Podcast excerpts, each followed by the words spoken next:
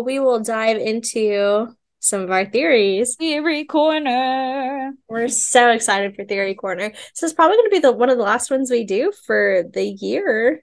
Yeah, I mean because I mean, we might do it for Kingdom of the Wicked, but we're doing. There's only two, three books in that mm. series, so yeah, and speculate. I think this one's so easy to like theorize about because it's It's a bunch of interconnected series.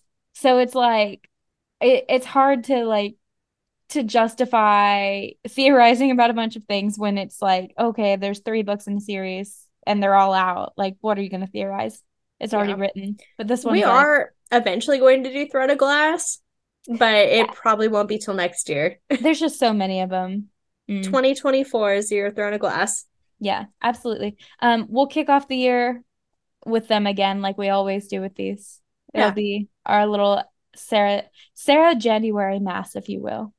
Does the J stand for January? No, it It doesn't. It does now. Um, so what do you have first on your list that of things you want to discuss?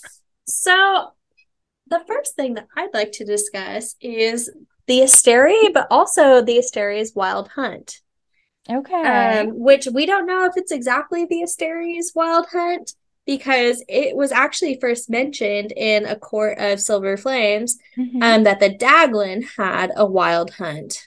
So I'll start with the Asteri first. Um, they have been mentioned multiple times in the ACOTAR series, the first time actually being in A Court of Mist and Fury. So when Rhysand first got the Book of Breathings, he needed Amren to decode it because it was written in an ancient language that no one understood.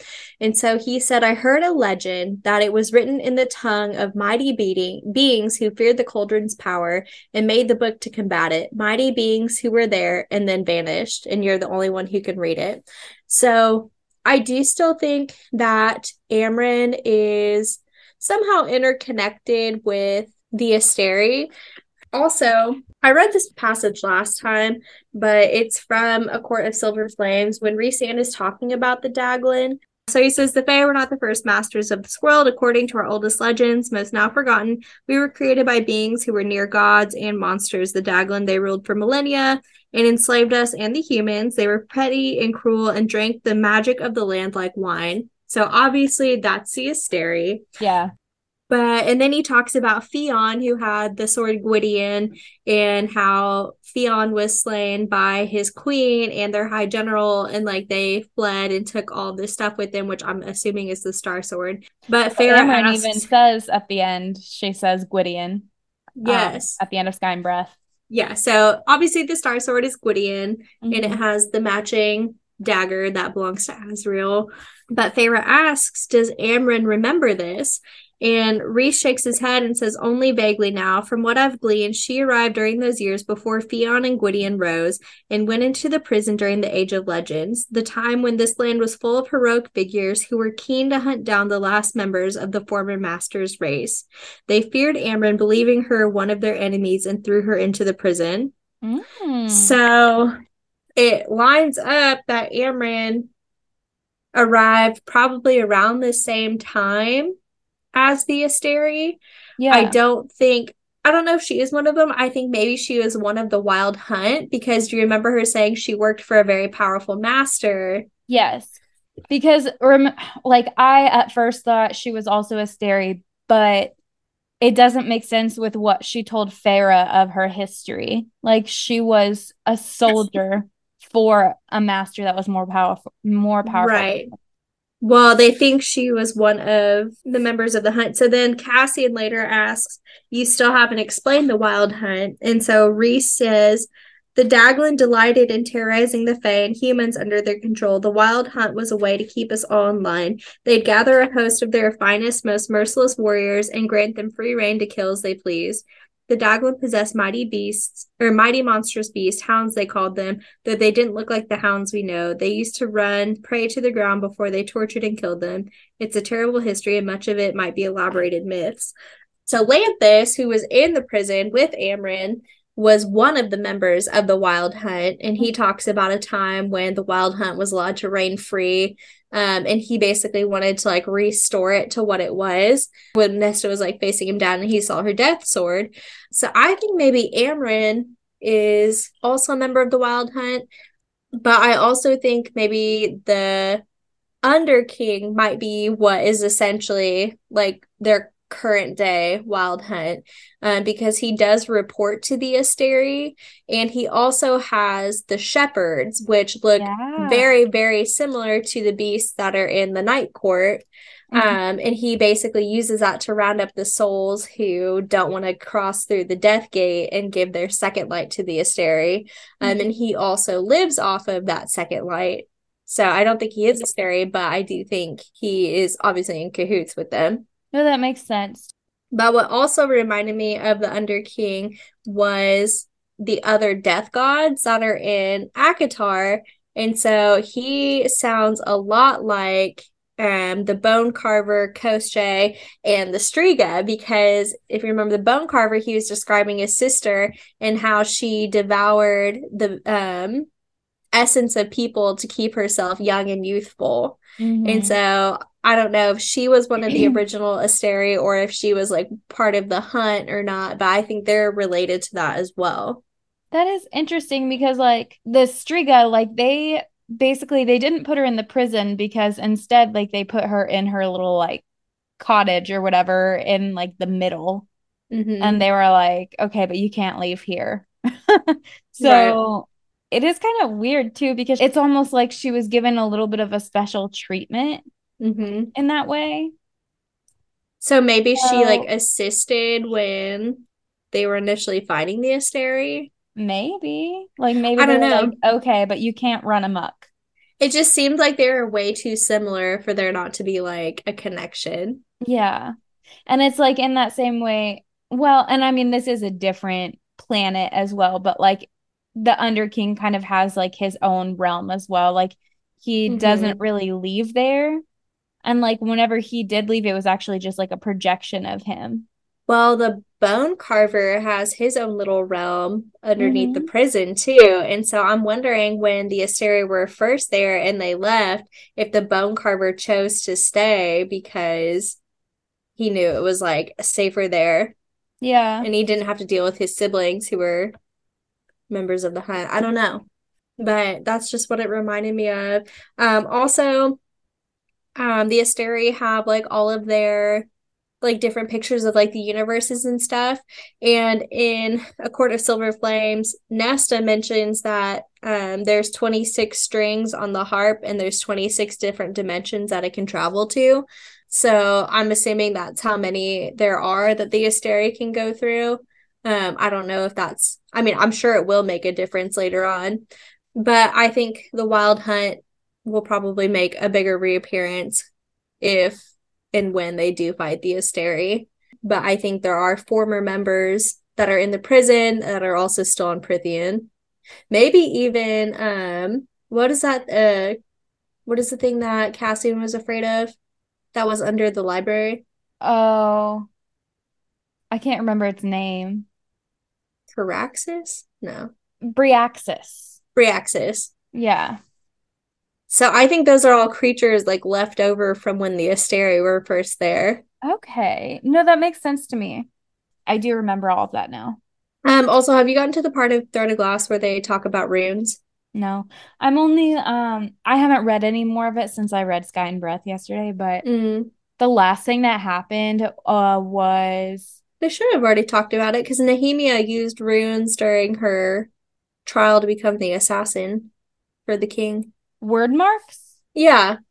Okay. They haven't Yeah, they're runes. runes. Oh. Okay. Yeah, they're like the word marks like are different like symbols and stuff. Yeah, so so far they've only referred to them as word marks, but well, so when they were visiting the Under King, it said that there were marble and granite obelisks that rose like thick spears inscribed, not with names, but with strange symbols. Mm-hmm. And that reminded me of like the word marks. Word marks. Yeah.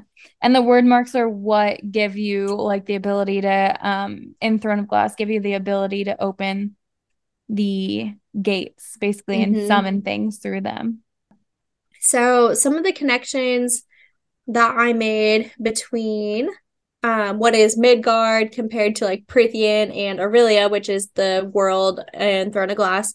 Um, the very beginning of the book gives away a lot of, I think, important information. So we're looking at like the statues at the beginning. Um, so we see the statue of a male with an anvil striking a sword with lightning in the sky. So I think either this is a depiction of Gwydion being crafted, uh, because it is written in the language of the old Fae, titled Making of the Swords. That is like the first Fae language. So obviously it had to originate in Prythian.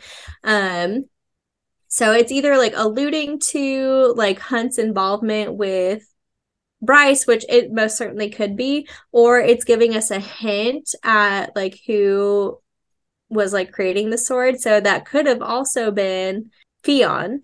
Mm-hmm in Court of Silver Flames. Or it also reminded me of when Cassian was telling the story of like why Ramiel is like the sacred mountain to the Illyrians and how he was fighting off like a great army at the beginning of their history and like he basically laid down his life like at the top of the mountain and that became like the legend of like why they had to reach the top of Ramiel like the depiction of that guy kind of reminded me of him. So I don't know if that's a connection either.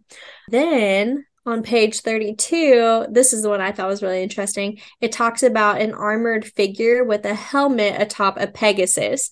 So my very first initial reaction was to think mm-hmm. Helion mm. because he is always seen riding a Pegasus when he comes to like the night court and like he has like the last Pegasi in the world.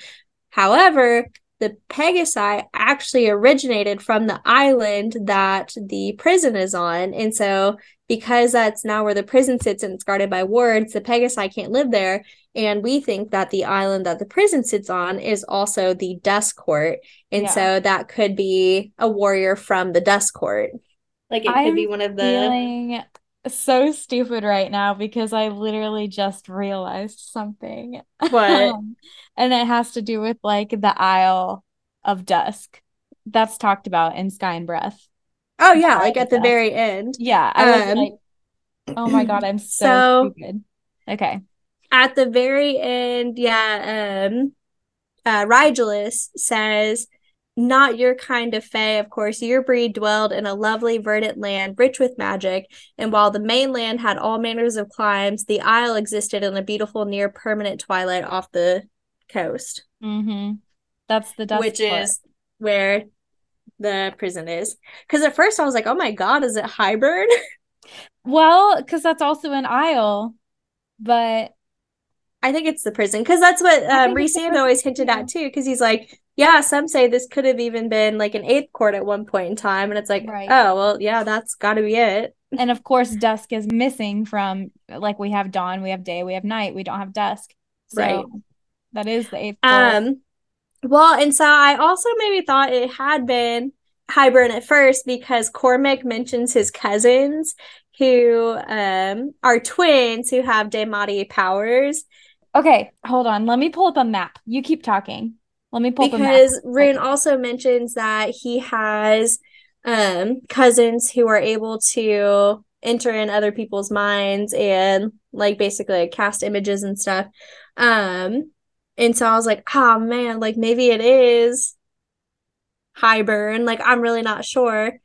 Um and then like when the knife and sword are united, so shall our people be. Obviously, that is talking about the Star Sword and Truth Teller, which is the knife that Azriel has. I think that is obviously why Sarah J. Maas had him pick up Bryce initially. I was like, uh, duh, because he recognized the sword the yeah. second he saw it. And I was like, okay, well, that makes sense. That tracks certainly. Oh, this is the one that I thought was very interesting. So on page 267, Bryce asks if the gods from their home planet came with them or stayed where they are. Um, and this is what the Underking said about Urd.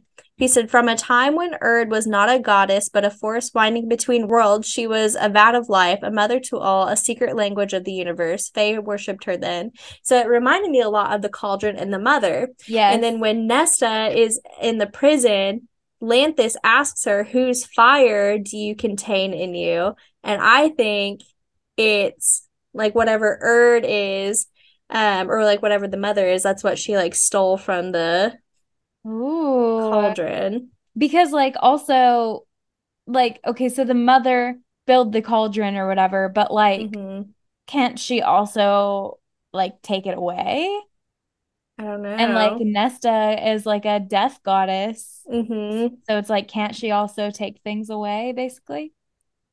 So I don't know if she's supposed to be like the personification of it or what, but I think Urd and the mother of the cauldron are the same thing. And so I think that yes, the gods do overlap each other. They're just maybe called different things for different planets. Yeah. And especially Um, because of how much the language changed. Because like Bryce, you know, is fluent in the old Fae language as well, which mhm. Amarin was able to converse with her in. But Amarin even tells her, she's like, we that hasn't been spoken here for f- over 15,000 years. Well, and so then I did like a little more connection on that, and the same thing kind of happens in Throne of Glass too, which I think you've already heard mention of Deanna, like the goddess of the hunt or the moon. Yes, Um, she like gave her the Celaena gave her the blessing. yes. So Deanna and Luna are the same person. I think they're both based off of the goddess Artemis. Um, Mhm. so Deanna is the goddess of hunting, maidenhood, and the moon. Luna is also the goddess of hunting, the maidens, and the moon. Yeah. Um, they both symbolize like their symbols are the golden arrow, and they're used as like guidance basically to some of our main characters. Yeah. And so I think they're the same. I think Mala Firebringer, who is talked about a little bit in Throne of Glass, is the same person as Urd or the Cauldron. So I think it all just like overlaps each other. Yeah, like they have the same like traditions, but they're just getting changed as Exactly. as they like make their new worlds. Like things are just being Mhm. translated into different languages, basically. Yep. Before I go into like more about the Dusk Court and stuff, what have you got pulled up here for us? Well, this actually would relate to the Dusk Court, so we can Oh. kind of jump right in. But I mean, the reason why I've brought this map to you is because so the Isle of Dusk. So you were talking about like how Cormac's cousins, they're twins that are also Daemati. So it's like, well, they could share lineage with Hybern. So what if when the prison like took over the Isle of Dusk and like the Eighth Court basically got eliminated because, you know, Theon was killed, betrayed. Mm-hmm. What if the remaining descendants who didn't cross over with what's her name? Theia? Mm-hmm. Um, what if the remaining Fae that didn't cross over with them just didn't have anywhere else to go? So They they just- migrated to Hybern. yeah, they literally just migrated because like all Ah. of these courts would have been established already. Because Right. it says like all of the, you know, at that point, if there were eight courts, that means the other seven were already established. So what if there was nowhere for them to go except for this uncharted, unconquered Interesting. land? Yeah, because we Um, don't know a ton about the King of Hybern's like past. Yeah, and it's like that's not considered a court. Well, and if you remember, the High King, it event like he was killed or whatever, and it dissolved into the Eight Court. So the High King was still there whenever Theia crossed over to um what is now Midgard with like Pelias and Helena and her other daughter. However, her other daughter disappeared. They don't know where she went. So She I'll talk about her. So I don't know. It definitely could be. Yeah, because like it doesn't seem like there's any history stating that there was any court there necessarily. Like it just kind of seems like Hybern just kind of popped up later in history. Yeah. Well, also, like, this is the part where it gets a little confusing. So, like, the Asteri show up or the Daglan show up, right? And under a unified front, which is Theon and Gwydion, because he was the High King and everything was under him. So it was a unified army under Theon, Mhm. defeated the Asteri, which they even say didn't. So when they were talking about like the pan, the planet Ifraxia, um, they said the denizens learned of our methods too quickly and we lost many to their unified front, so we evacuated. But later on, they said um, they returned and they did not see the old enemy who offered a hand through space and time. Yeah. So they opened the rift, and that is when Theia and Pelias and her two daughters came through the rift. So it was a long time after Theon had already conquered the Asteri and had set up like the high whatever, and he was still the high king when they he was slaughtered and then they broke up into the eight courts. Yeah. And that makes sense because whenever you think of Avallen, the Valens have a high king still. Yeah, that's true. Because and it's so, like their their traditional old ways. Mm-hmm. And so they said that the Dusk Court was like a mist shrouded isle, right? And whenever they're talking about Avallen, um, it says even the Asteri cannot pierce the mist without permission to do so. So old is the magic that guards it. Yeah, um, which sounds a lot like the same magic that guards Velaris. It does because that's kind of yeah. It just kind of like hides it from sight, basically. Yeah. Um, but yeah, I did mention like I didn't catch that the first read through. Like it didn't stick certainly. Mm-hmm. Um, whenever he was like, even the Asteri can't reach them there, I was like, oh, so it's like a whole wild west out there. Yeah. They're doing what they want to in Avallen. Yeah, which is interesting. And also like he also said the star will lead us back to that world um that because they want to go back to Prythian because the land there is self like full of magic, which makes mm-hmm. sense why the people who there are there now are not full of magic because they relied on the land, like we said last time. Yeah. And and it's like what... not only do they not have their magical land in their realm of Midgard, but the Asteri are also actively draining their land of magic. Exactly. So it's like a, a double a double whammy. And that's exactly how Rhysand described the Daglan, that they drank from their land like fine wine mm-hmm. because it's so full of magic. And so I think that's why Bryce landed in Prythian instead of Hell because the star was guiding her back home. Yes, for sure. That totally makes sense to me because, like, she thought that she needed to go to hell, but I think that her power kind of like directs her. Like, it doesn't go based on like what she wants. Mm-hmm. Like, she mm-hmm. always is accidentally teleporting or, you know, and so that's kind of why I was talking about when we were just like theorizing and hoping that Cormac was still alive. I wonder if like her power would just take him anyway, just because yeah. it would just be like, we need that guy. Like it's doing everything for her. Right. But the last thing is it's actually from a court of silver flames. Nesta mentioned seeing a fourth trove item but it was mostly hidden from her, but all she could make out was a bit of bone. And so I think that was Luna's horn. That was one mm. of the trove hmm. items. And so that's going to complete the dread trove. And Bryce is now back in Prythian.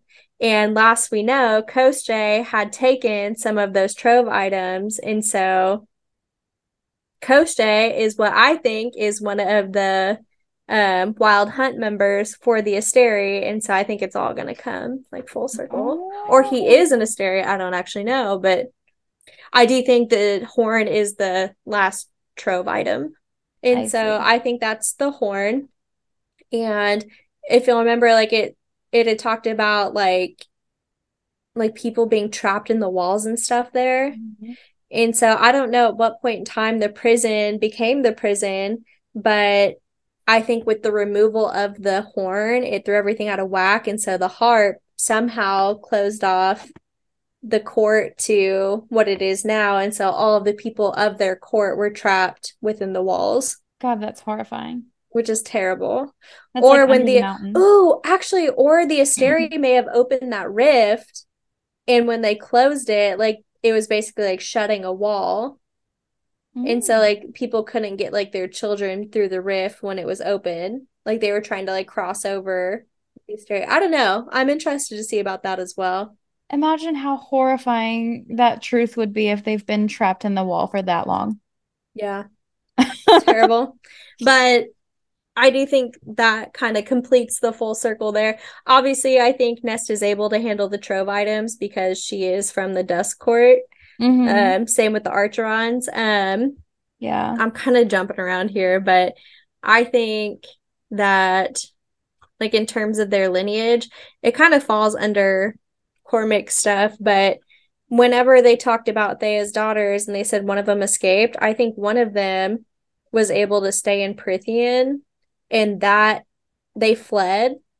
And that's what started Feyre's like line Mm. because they fled said, the Mortal Lands. hmm because they're obviously descended from Fae, Yeah. but that And I mean, they could have fled to like the main continent too. Yeah, for sure. And like because especially because um Feyre's family also like had wealth up until like they were literally Mhm. every everything was stolen from them. So it's like at one point they could have migrated over to like Right. The smaller. But that would maybe explain how like the power kept going through the Archeron side, but then Mhm. night-haired night-haired Helena, she's also starborn, but she sounds so much like Rhysand and Ruhn. yeah. And so I'm confused how that line started because like when you think about Cormac and Ruhn, um, Bryce commented on how their shadows looked different. And I think that's because Cormac is from the Dusk Court and Ruhn is from like The Night primarily the Night Court. No, that makes sense to me. And I think like as far as like how their lineage would have started is like when people from the Dusk Court like crossed over, like they would have been like geographically, they would have been very close to the Night Court. Right. Potentially, there could have been just like other allies like from that originated from the Autumn Court. Mhm. like who's to say that they didn't because like even um in the ACOTAR books like people from other courts live like reside in other courts like Alis hailed from the Summer Court originally Mhm. um obviously Lucien hailed from the Autumn Court originally so like I don't think like just because you were from a certain lineage that you wouldn't geographically be in a different location Right. so potentially like two by two they all just kind of went through the rift and they were like we need one of every kind The thing that stumps me the most, though, is that I really thought Ruhn was somehow like a descendant of Rhysand, but I think Ruhn and Rhysand are both descendants of the same person, which is Helena. Yes i think that they are descended from helena rather than like directly related to each other Yes. Um, which kind of shatters my next idea because like when Cormac was described as having blonde hair and chocolate eyes, it sounded a lot like Elain. it does But that could just be because they're families, like they're related. from the dusk court like cormac is from Mhm. the dusk court as well so Yeah. and because that's they what I was always talk earlier about how Elain has different features than Nesta and Feyre. Mhm. And I wonder if it's because she looks more like members of the Dusk Court. yeah But Nesta has the tattoo, so I don't know. well i mean regardless they would they still share the same lineage like regardless of what physical features But Nesta's the oldest.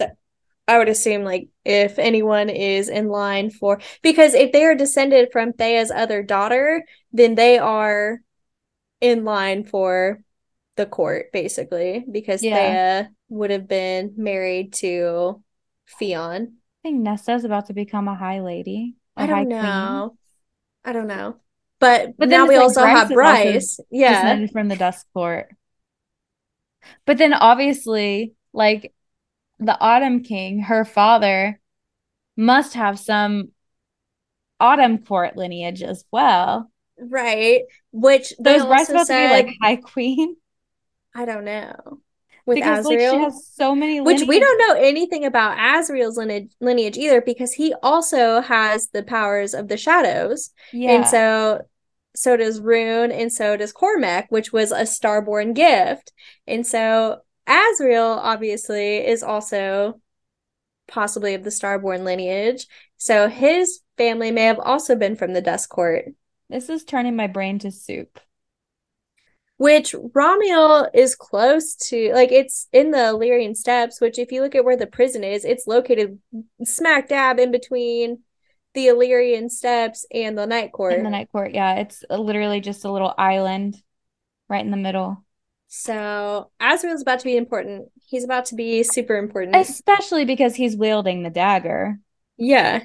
And the shadows, and no one else has that gift. Probably because there's not a lot of people left from the Dusk Court. From the Dusk Court, yeah. So it's like these oh, these um starborn powers. And it's funny because like you think Rhysand like would have like starborn you know, because like he has stars in his eyes and stuff. But mm-hmm. I think like he does obviously he has some starborn lineage because of Helena. Helena. But I think like the the true like starborn abilities are more from the Dusk Court itself. Yeah. Because it was said that Theia's other daughter didn't have any starborn abilities, but just because she didn't doesn't mean doesn't mean it wouldn't her offspring up. wouldn't. Because like even Ruhn, he barely has any, whereas Bryce has a lot. A ton. She has Theia's light. Yeah. And so... they also talked about there's different starborn powers because like Theia's starborn power is different from Pelias's. Mm-hmm. Wild, wild. It I mean, it definitely is all connected. I do think that Azriel is probably from the Dusk Court. Like his father, they don't know who his well, they know whose father is though. Yeah, because he was like he was an Illyrian commander. Maybe he how did he get truth teller? Let's see if I can just like Google. Does it, it ever say? We don't know, apparently. How he got it? Yeah, there's no mention where he got it from. So that's sus. Okay, somebody has a theory though. Hold on, I'm about to click it. Ooh, okay. Uh, hey, I'm about to read this to y'all. So this is a Tumblr post. It is Tumblr by. I I guess is this just the blog name? I believe the blog name is Bat Boys and Archeron Girls. Probably. Okay. So Caitlin doesn't Tumblr. I don't Tumblr. I'm sorry. Um, the title of this post, I love it, is "The Illyrians, uh, a crack theory." So the theory in summary is that the Illyrians are originally demons from hell that Aidas or Apollyon, maybe even Theia, yes. with Theia's second daughter through the rift to protect her and truth teller. So Theia's second daughter in House of Sky and Breath, we again learned that Theia and Fionn had two daughters, Helena and a second daughter. While Helena was forced to wed Pelias and remain in Midgard, no one knows what happened to her second daughter. Indeed, Aidas says that she disappeared into the night and he never learned of her fate. So, oh, and then they put asterisks and said the real Aidas, of course, may know where Theia's second daughter is because that was Rigelus. Right. So they said the Star Sword had a twin, without which the Star Sword does not have all of its powers. As far as the history books show, Gwydion's twin was lost sometime during the First Wars. We also learn in House of Sky and Breath that the Star Sword is Gwydion, and that his twin is Truth Teller, which is in Prythian. What if Theia's daughter took the dagger back? She is that what they're have. trying to get at? Well, let me see. So this says my best guess is that Theia's second daughter took Truth Teller through the okay. rift to keep Pelias from being able to use it, which makes sense. She wouldn't want Pelias to have both. Yeah. Because that makes them more powerful. Um, so it says, originally, I wondered if she stole it from him after he killed her mother, but this passage gives me pause. And the passage says, So that star will lead us back to our world through you. They overthrew our brethren who once ruled there. We have not forgotten. Our initial attempt at revenge was foiled by your ancestor, who also bore that star on her chest. The Fae have still not atoned for the deaths of our brothers and sisters. Their home world was rich in magic. I crave more of it. Um, so this does say, was it Theia before Pelias slew her, or was it Helena after Theia died? Which one had a scar like Bryce? If what it if was, it... oh, what if it was the other daughter? Is that what you're gonna say? Well, that doesn't make sense if Bryce ends up with it. Yeah, especially since the other daughter didn't have the starborn.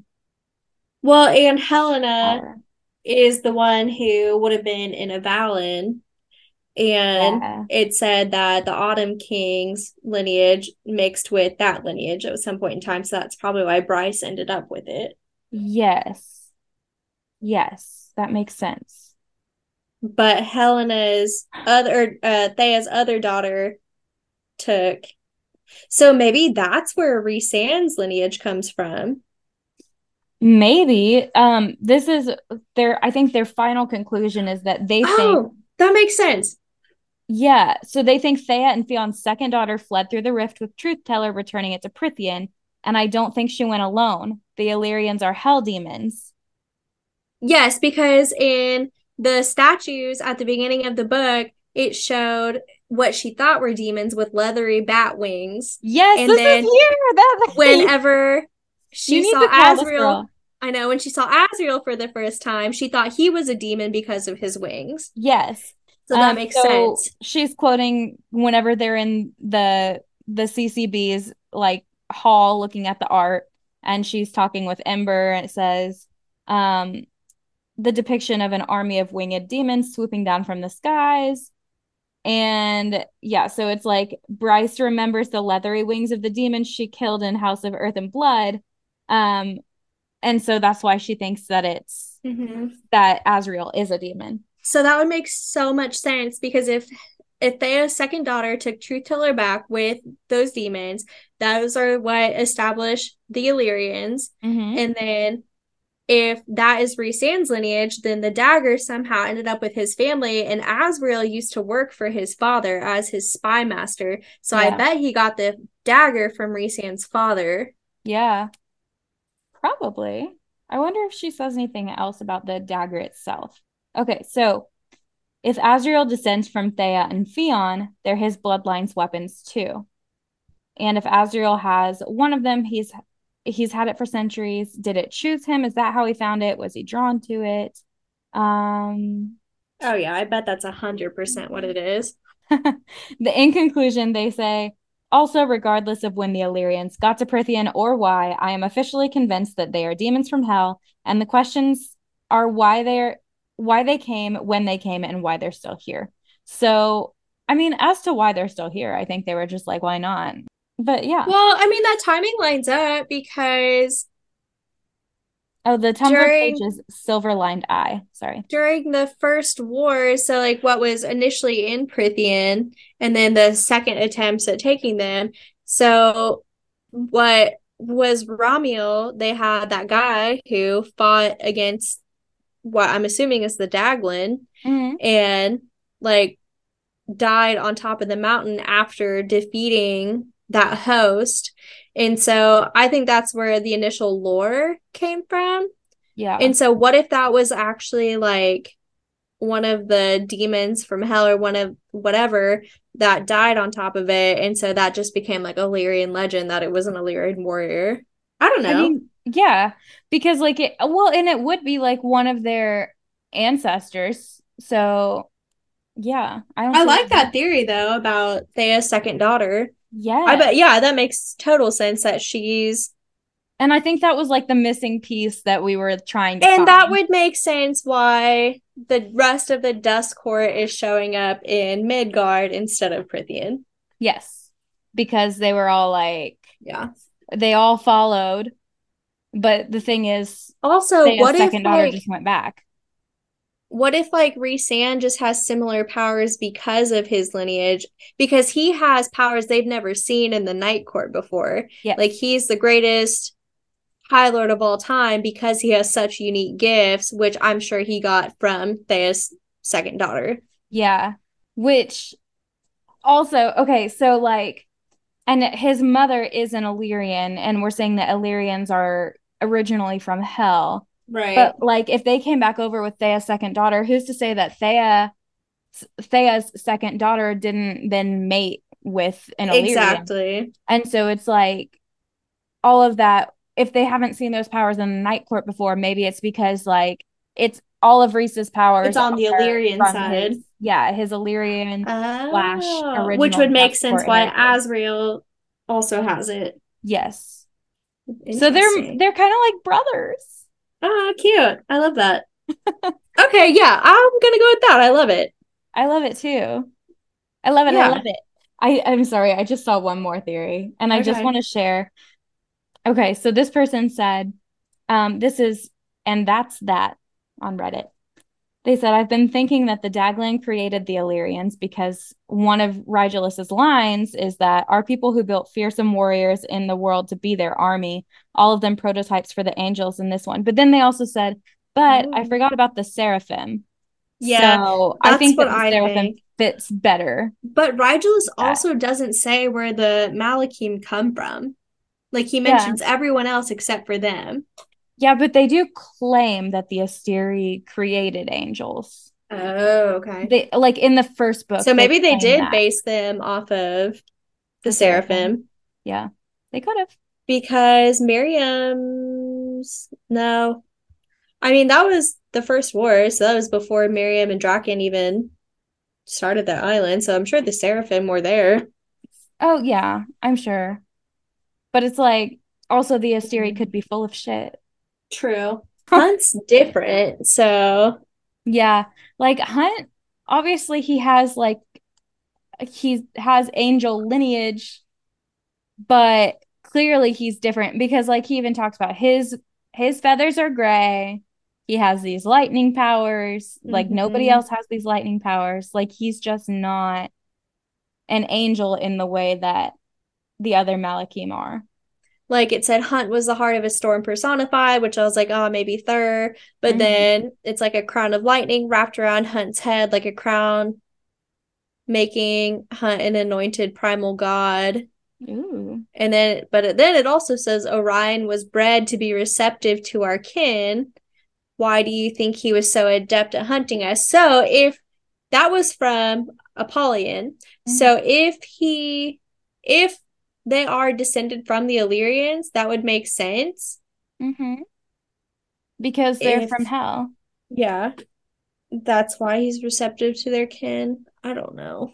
I don't know either. And then Mordoc and says that. confusing too because it's like they bred him, but then it's like whoever his father is, like based on Jesiba and Aidas's conversation, it seems like it would be someone of like a higher standing or at least like a can that had more power maybe mm-hmm. is a better way to phrase it and so like what if his hunt's dad is actually i can only assume danica had something called project Thurr because hunt is a descendant of Thurr because she can sniff out bloodlines, right? And yeah. she's seen the Umbra Mortis, I'm sure, through like auxiliary stuff.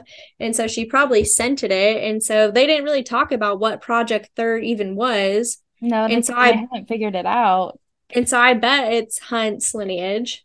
In like all of the artwork of Thurr, they're like, wow, that looks like Hunt. what if he is Thurr, like a reincarnation of Thurr? Oh my god. He Stop. might be. Stop it. I don't I don't care. I don't care about Hunt. I don't care. Moving on. So we already talked about Cormac. Um, one thing that was weird about Cormac though is that they referenced I don't they never brought it up again either that he had a tattoo of strange symbols encircled on his biceps. Mm.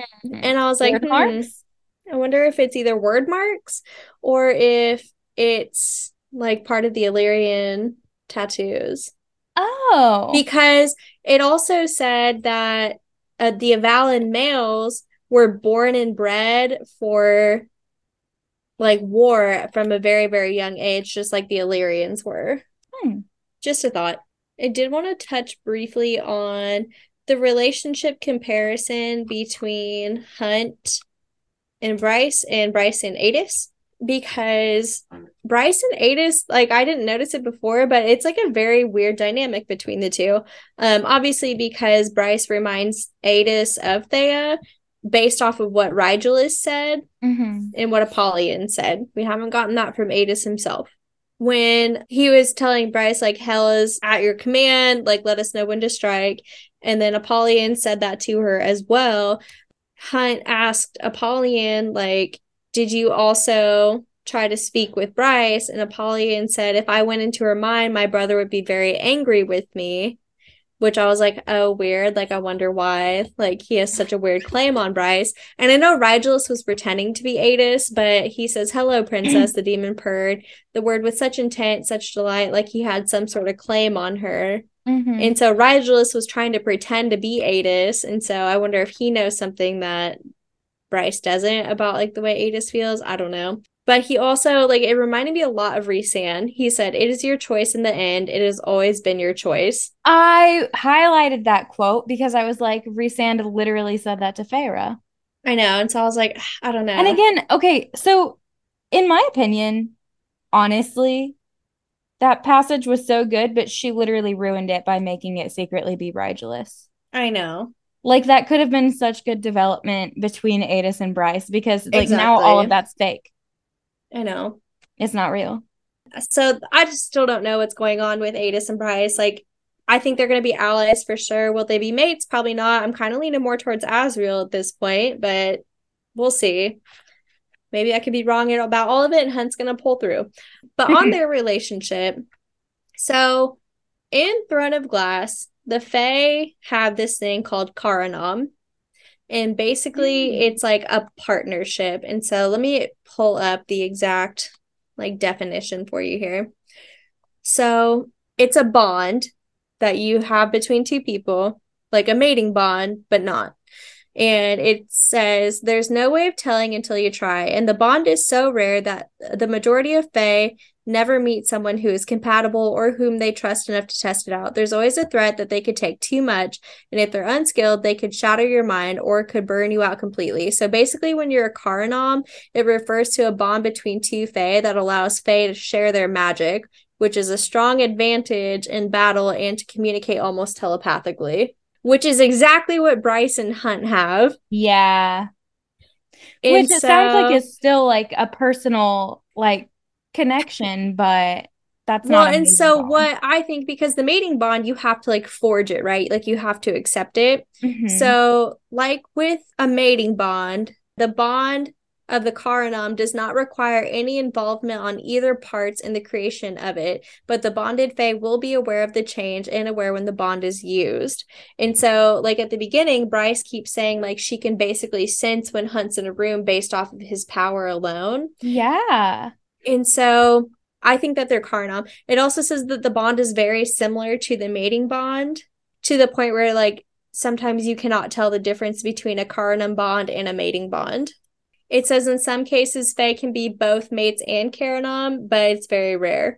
And so I think they're definitely that because they have they can like power share. He can basically use her power, she can use his power and that and makes sense obviously their bond is being described differently than mating bonds are normally described and i mm-hmm. think that again sarah everything she writes is with intent and right. so i think she assumes that you would have that background info mm-hmm.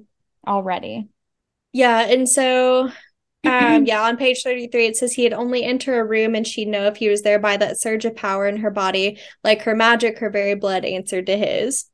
And it does. And it does. And then on page 352, Hunt channeled his power through Bryce, like a Carranam. And then Ruhn said Bryce smelled different, but could not immediately tell why. And I think that's because it was the power uh, or the scent of their powers combining instead of. Yeah because like his power is literally in her blood right then yeah. because it had just like gone through her literally. Mm-hmm. no, yeah so- and then Rigelus is like talking about like the beacon and stuff and um bryce was like well it like glows around hunt too. And it says it also glows for those who you choose as your loyal companions knights. Mm-hmm. so i think that's what hunt is. Yeah. In conclusion. Same as cormac which, I don't I mean, think he's just because they also wanted her to bond. They also wanted her to marry Cormac too. Mm-hmm. And so I bet he could possibly be a Carranam for her as well. I definitely think they're maybe not mates, just they have a deep bond as Carranam. I think you're right. And obviously they love each other, and we're not diminishing that, but like it's not a mating bond. I don't think it's a mating bond. Um, I was just gonna say, like earlier, whenever we were talking about the Autumn King, like and this is so like tinfoil hat. Like it's not. But you were like, what if he's super old? Mm-hmm. and we also talked last episode about how it seemed like the orrery that he had was the same as Rhysand's. Right. But then the astronomer also said that someone in Avallen had crafted it. So a long time ago. So like 15,000 years ago, long time ago, like could it have been something that they saw in the night court and they crafted their own? Mm-hmm. Maybe. I don't know. It's just weird that like they're living in essentially like the same time frame in their two different timelines yeah. and like they have both ended up with the exact same orrery. Because let's see. The Daglan would have been or what if like the Autumn King built his based off of what was in like the Fae archives that was taken over from Prythian. That makes more sense to me because I was like, because Rhysand built his, yes, based off of what he found in his research from their Fae archives. And we also have talked about how we think that the library eh, at least contains some of the same books. I'm not saying that like every single book has that's the other thing that I don't get though is like how did the I mean if the library just constantly moves like maybe it's not always like the exact same or like maybe it can exist in different places because how could the book of well they don't technically have the book of breathings because they because... threw it into the cauldron which they threw into the ocean.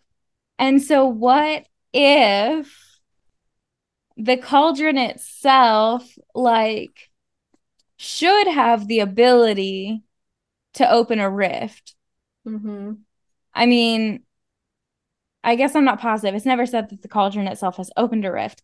But like, what if it did and sent the book of breathing? Like, I don't know. so either they time traveled or they're living in the exact same like time frame.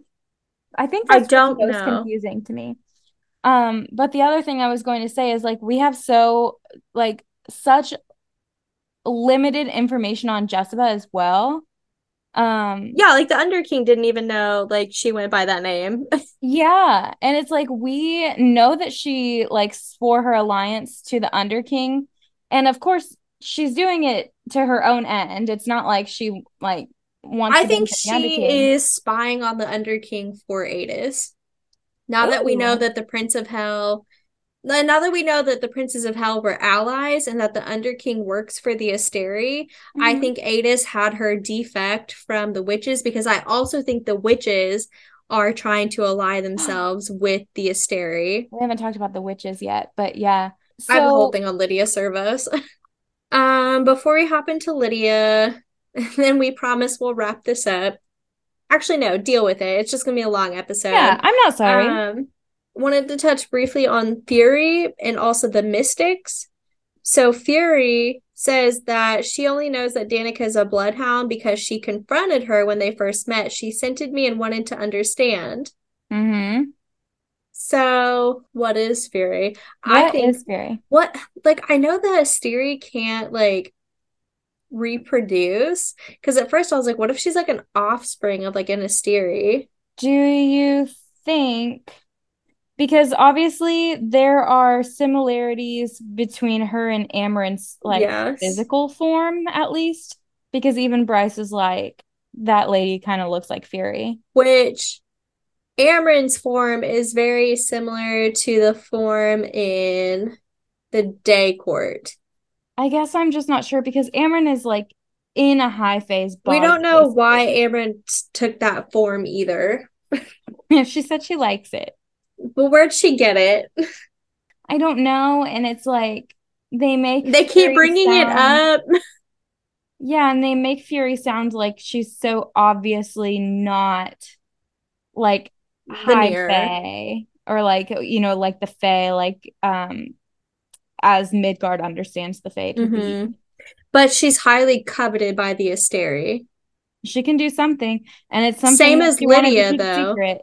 And I'm curious to to hear what you think I have Lidia. some yeah, I have some ideas. Does it have to do with the story she told Ruhn? Yes. Yeah. Yes, it does. I figured. It absolutely does. It also has something else to do. That's all I had on Fury. I don't know what she is. No one knows what, what to, she is. Yeah, and honestly, pissing me off at this point. And it doesn't matter either. Um, the Mystics, they are able to see other galaxies, planets, both present and future. It sounds like Elain's powers. It does. I don't know where they got those from if they're in the same time. Okay, so Elain was given a power by the cauldron rather than Nesta. Nesta took power. Well, it says Urd like chose the mystics. Mm-hmm. So if Urd and the cult, the mother are the same thing, then it's then like it a that cauldron be, blessed gift. Yeah, it's just like a power that's given. So that makes sense that it would be like kind of at will, a blessing, if you will. Um, blessing. It is interesting that in order for the mystics to be able to use their powers in Midgard, they have to be in weird like sciency tanks and shit. Because. Elain does not. Yeah, the mystics are weird. So that's I just a, really that part. That's actually a theory I saw online, and I was like, yeah, I kind of like that. I have nothing else. Did it like differentiate them, but like from Elain at all? I'm Not just like, really. why do they have to have all that extra? I guess maybe because they're they're seeing. I think it's so that they can read world. what the, what they see. Like it was so that the astronomer could like could basically control the environment. That's fair. And because also, Elain was Elain... also very confused when she gave her predictions, yeah, which I'm sure she wasn't seeing a lot of things that made sense. And she also, it seems, only saw things that directly impacted their realm. And when the mystics are asked a question, they have to they like, can travel. They have to work together. So maybe Elain's like missing the other two mystics that she needs to like answer questions. Because it has to be a male, a female, and then a male and a female mm-hmm. for balance. I don't know. Maybe it's just similar talents, but they seem very similar. I don't know. So with Lidia, she has a lot going on that I'm weirded out about. So I want to start first with her family. So we know that her mom was Hecuba, the witch queen, and that her dad was a powerful stag shifter. So in the first book, it says that Avallen is ruled by the king stag. Mm. And she says that her family is a very influential one. So I was like, what if like her father is the king of, of like the high king of Avallen? Her mom was the queen of the witches, and no one knew anything about her sire. And so maybe it was like a secret like joining because they tried to see like what side she would go to. But then in her story, she talked of a witch. Um, she said, Once upon a time, before Luna hunted the heavens, and Solus warmed Cthona's body, before Ogenas blanketed Midgard with water and Urd twined our fates together, there lived a young witch in a cottage deep in the woods. She was beautiful, blah, blah, blah. Um, her mother had done her best to raise her, with only her companions being the denizens of the forest. She grew older, strong, and proud, but a wandering prince paused by clearing one day when her mother was gone beheld her beauty and wanted her desperately to be his bride. She had no interest in the prince or any of his offerings. Um, what she wanted was a true heart to love her, to run wild with her through the forest, but the prince would not be denied. He chased her through the woods, his hounds falling. As she ran, she pleaded with the forest she loved so dearly to help her. So it did. First, it transformed her into a deer, so she might be as swift as the wind, which she is a deer shifter. But his hounds outraced her, closing in swiftly. Then the forest turned her into a fish, and she fled down one of the mountain streams. But he built a weir at its base to trap her, so she became a bird, a hawk, and soared for the skies. But the prince was a skilled archer, and he fired one of his iron tipped arrows. It struck her breast, and where her blood fell, olive trees sprouted. Her body hit the earth. The forest transformed her one last time. And it says, um, when she does finally continue it, the forest transformed her into a monster with claws and fangs, and she ripped the prince to shreds. She remained a monster for a hundred years, roaming the forest, killing all who drew near. A hundred years so long that she once forgot she was a witch who once possessed a home in a forest she loved. Um, and then she finds her prince and whatever. But I think that story I think initially it was about her. Mm-hmm. And it sounds like maybe she was once a witch. And Yeah. so I think she's both, like a witch and a shifter somehow, because Yeah. Baxian is an angel and a shifter. And so I think it can be done. And like three different times they mentioned this silver torque around Lidia's throat. And so I think that the Asteri found out who she was, and that torque is like somehow like controlling her powers, Oh, like a collar almost. which is something that happens in Throne of Glass as well. Okay. Well, something that you said, and of course, I'm not finished with Throne of Glass by any means, but something that you said about the stag Which is a prevalent of- thing in Throne of Glass. Okay, because yeah, like the stag is like um in Terrasen, where Celaena is from, it is like the basically like the symbol that leads them home, that like Yeah. guides them home. Yes. And I don't know where that's going yet because I'm only partially into the Um, the second book. what I also thought was weird was that she was said to resemble Luna twice in this book. Lidia was. So Ruhn said she was a spitting image of Luna, and then someone later said that she was beautiful and cold as the statue of Luna. And so I was Mhm. like, that's weird that she mentioned it twice now. Um, about Luna, like just being compared to her. I don't know if that's anything important, but um, she was also brought on to Sandra. You're like, I don't know if that's anything important. Okay, so who else did Luna remind you of? Feyre. And so it's like, what if what if um Lidia is like also descended from the Dusk Court? Maybe. And then they all kind of like they take after Luna.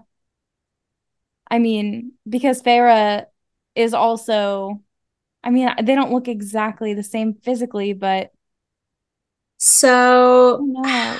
I think she actually takes after a character that is in Throne of Glass, who I cannot Oh, mention. know So. Okay, or Mor. She also looks like Mor because she has blonde hair and brown eyes. you're right. I don't know. And more don't know anything about truth. Mor's powers, so. It's truth, damn it. Um, but she was brought onto Sandriel's Triarii at a very young age, and no one knows why. And so I think, yeah, she's got like these incredible powers, and the Asteri like have her on a leash, basically. She's basically enslaved, but not publicly. Because Celestina even says, I know very well what manner of threat Lidia Cervos poses. Mm-hmm. And the witches want her in power over Hypaxia. And I think it's because they know that she works for the Asteri, and the witches are trying to ally with the Asteri. Yeah, they're actively, which is like kind of bonkers. Because their power is also draining because like the witches in Throne of Glass, which this is not a spoiler, but they also draw their power from the land. which makes sense.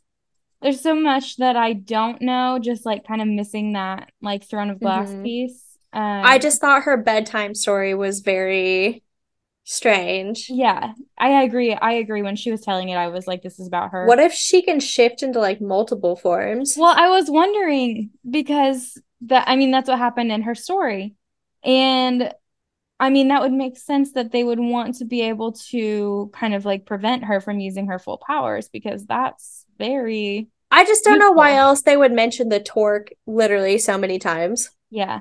Which I always got confused because they talked about the torque as like somehow symbolizing the fact that she killed people. I don't really understand Like the silver bullets on, well, because her dread wolves have like the silver bullets, and I Mhm. think people just assumed like she'd killed so many people that she had a silver necklace made.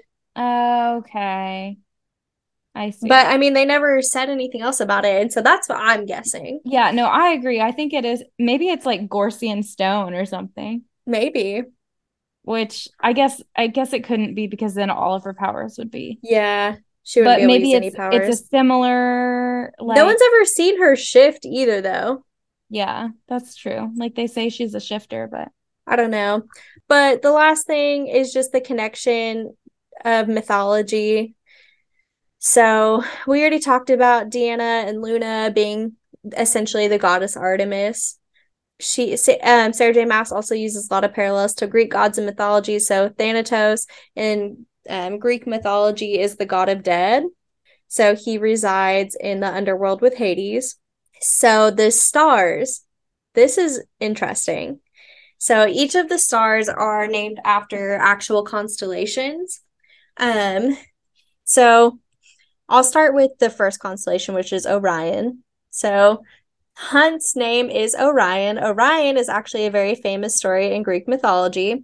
Um, Orion was a hunter who was said to have been able to hunt any animal in existence, and he was also the lover of the goddess Artemis they do not have a happy ending. So Bryce has Luna's horn, Ooh. and Luna is supposed to resemble the goddess Artemis. Oh, and so, so I think it's mates. foreshadowing Artemis and Orion, like their story on Bryce and Hunt.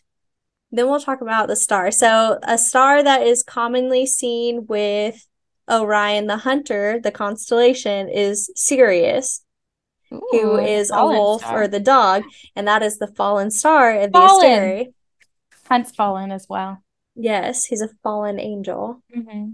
Um, so Sirius is derived from the Greek word Saros, which means glowing or scorching. And then we have Rigel or Rigelus, um, and it is a blue supergiant star that is in the constellation of Orion. Oh and it's also known as the bright star and i was like oh weird and he's the bright hand mm-hmm. And then we have Austerus which i couldn't really find any similarities to that one but i think mm-hmm. it's supposed to be like aural or astral like astral okay like stars um then we have eosphorus which is the greek name for the morning star or dawn bringer um, we have hesperus which is the greek name for the evening star and is historically the half brother of Eosphorus. Octartus is supposed to be Octanus, which is the South Star. Polaris is the North Star. Um, and so they all like are very popular constellations that you can typically see. I just thought it was weird that Rigel is like the brightest star in the constellation of Orion. Mm-hmm. And Sirius and so is two stars that would be in the constellation of Orion then. Mm-hmm. Hmm. Um, and then we also have Apollyon, um, who is also known by that name in Greek history, also known as Abaddon, who is the angel of the abyss, um, also associated with Satan, which makes sense. He is the prince of the pit. Mm-hmm. Um, and then in Greek mythology, we have the three fates, right? Who are the mother, the matron, and the crone, which are exactly like the three faced goddess mm-hmm. who is also the mother, the matron, and the crone. And that's in Throne of Glass, correct? It's in Throne of Glass, but it's also who the witches worship in Crescent City. Gotcha. And okay. it's also what they assume the mother is the cauldron, the mother in ACOTAR. Mm-hmm. And so I think the three faced goddess is actually the goddess of fates and basically she's like guiding each of our main characters mm-hmm. like throughout this i don't know but um yeah. the story of orion the hunter was definitely one that like caught my eye yeah especially because we're convinced that they're not truly mated mm-hmm. wow that wraps up crescent city for now until sarah graces us with some information on the third book. Hopefully, it's coming relatively soon. If you want to go ahead and get started on our next full length episode, we are going to be covering Book Lovers by Emily Henry. So we're kind of switching gears. yeah, it'll be a, a major change in vibes, but um, we it's a really good book. It's super cute, a little rom com, um, a palate cleanser, if you will, after yes. this uh, these long, long books that we've read. So next week we will actually be doing a mini-sode of Goodreads bad reviews for the Crescent City books. And those should be interesting. I'm sure people have some harsh opinions. Um I'm sure. because even we were a little harsher than normal in some aspects. So go ahead get started on book lovers. We'll talk to you then. And as always, let's get lit.